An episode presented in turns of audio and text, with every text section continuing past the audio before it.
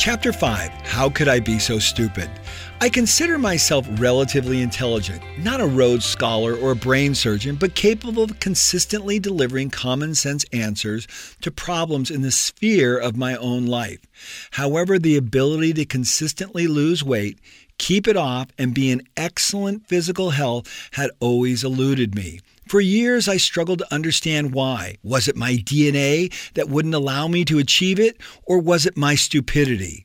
Unfortunately, I found out on my journey to Thailand that my struggles had nothing to do with my DNA and indeed were caused by my stupidity. Thanks to Tom Rath's book, I learned it only took three things deliberately moving more, i.e., 10,000 steps a day, eating foods that were not packaged and processed, and sleeping eight hours a night to deliver the results I was looking for. Today, I can only laugh at myself because I'm 55 years old, college educated, and extremely successful, and it still took me this long to figure out the secrets to being healthy. Looking back, I can't understand how I missed the answer for so long. It was so simple and obvious. Yet the important thing is that now I understand and I want to let as many people know that having excellent health, exceptional health, rather, is completely and totally attainable. This book is called Lean Health, and its purpose is to show you how applying lean principles in your life can help you reach your health goals. At its most fundamental level, Lean is about continuous improvement.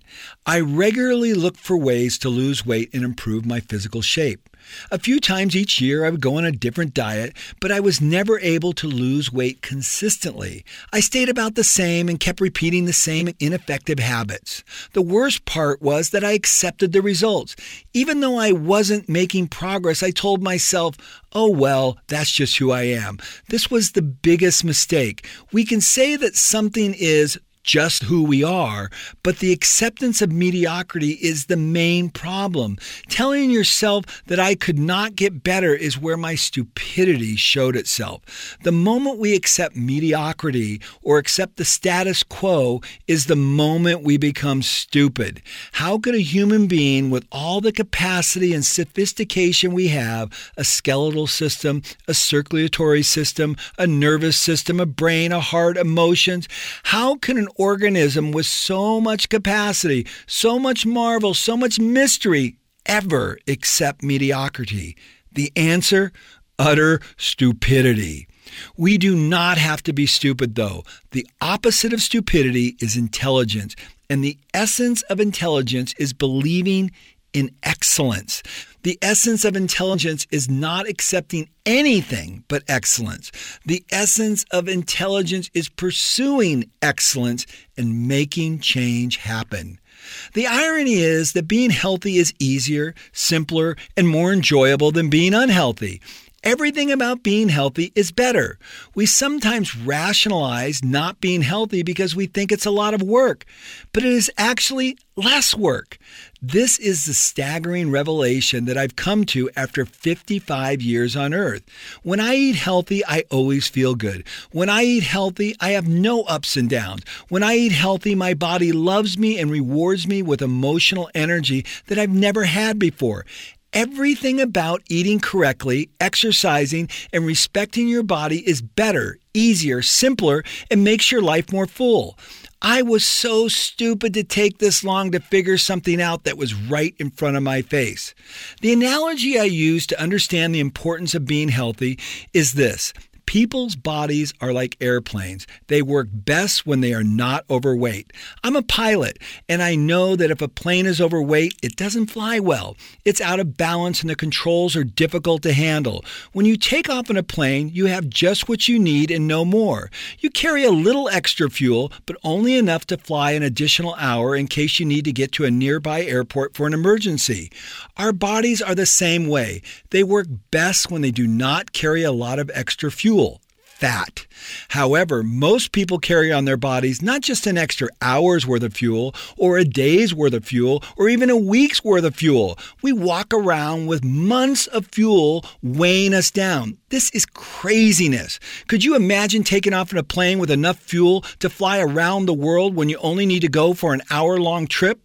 How much bigger would the airplane have to be to support all this extra fuel? It would have to fly more slowly, expend a lot more energy, and create more wear on the plane's engine just to carry the excess weight of the fuel. This is exactly what we do to our body when we carry around so much extra weight all the time. We move more slowly, expend more energy, and add extra stress to our muscles, joints, and organs. But when we're lean, when we reduce that extra weight, our body functions at optimum performance. We're faster, more agile, and we can navigate the world with less effort.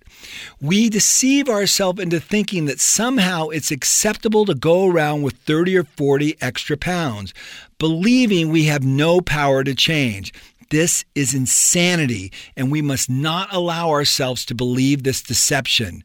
Once I figured out I was deceiving myself, it became much easier to change. I have completely shifted the way I view life, health, and food. Now, for me, an easy, quick snack is grabbing an apple and tasting every element of it, knowing the good it's doing for my body. For me, eating quickly is picking up a tomato from the countertop, putting it in my mouth, and tasting things I've never tasted before. They are so much more satisfying than processed food, and there's no downside. You don't have any regret. You don't suffer the emotional drain that comes from eating junk food. Eating becomes 100% positive from start to finish, something it doesn't take a brain surgeon to understand. My good friend Dana May, who is also doing lean health, told me this. People need to understand you're not giving up anything. It's a total net gain in every regard in your life. The interesting thing about this comment from Dana is that he is someone who used to have three or four drinks a night, eat all kinds of fried foods and sugary desserts, and would often smoke a cigar in the evening. If anyone had to give up something to practice lean health, Dana would be the prime candidate. However, he feels like he is giving up nothing I feel exactly the same way. I have never felt this way about anything before. The positives are overwhelming. Chapter 5 The One Thing. Being honest with yourself will always produce a better outcome.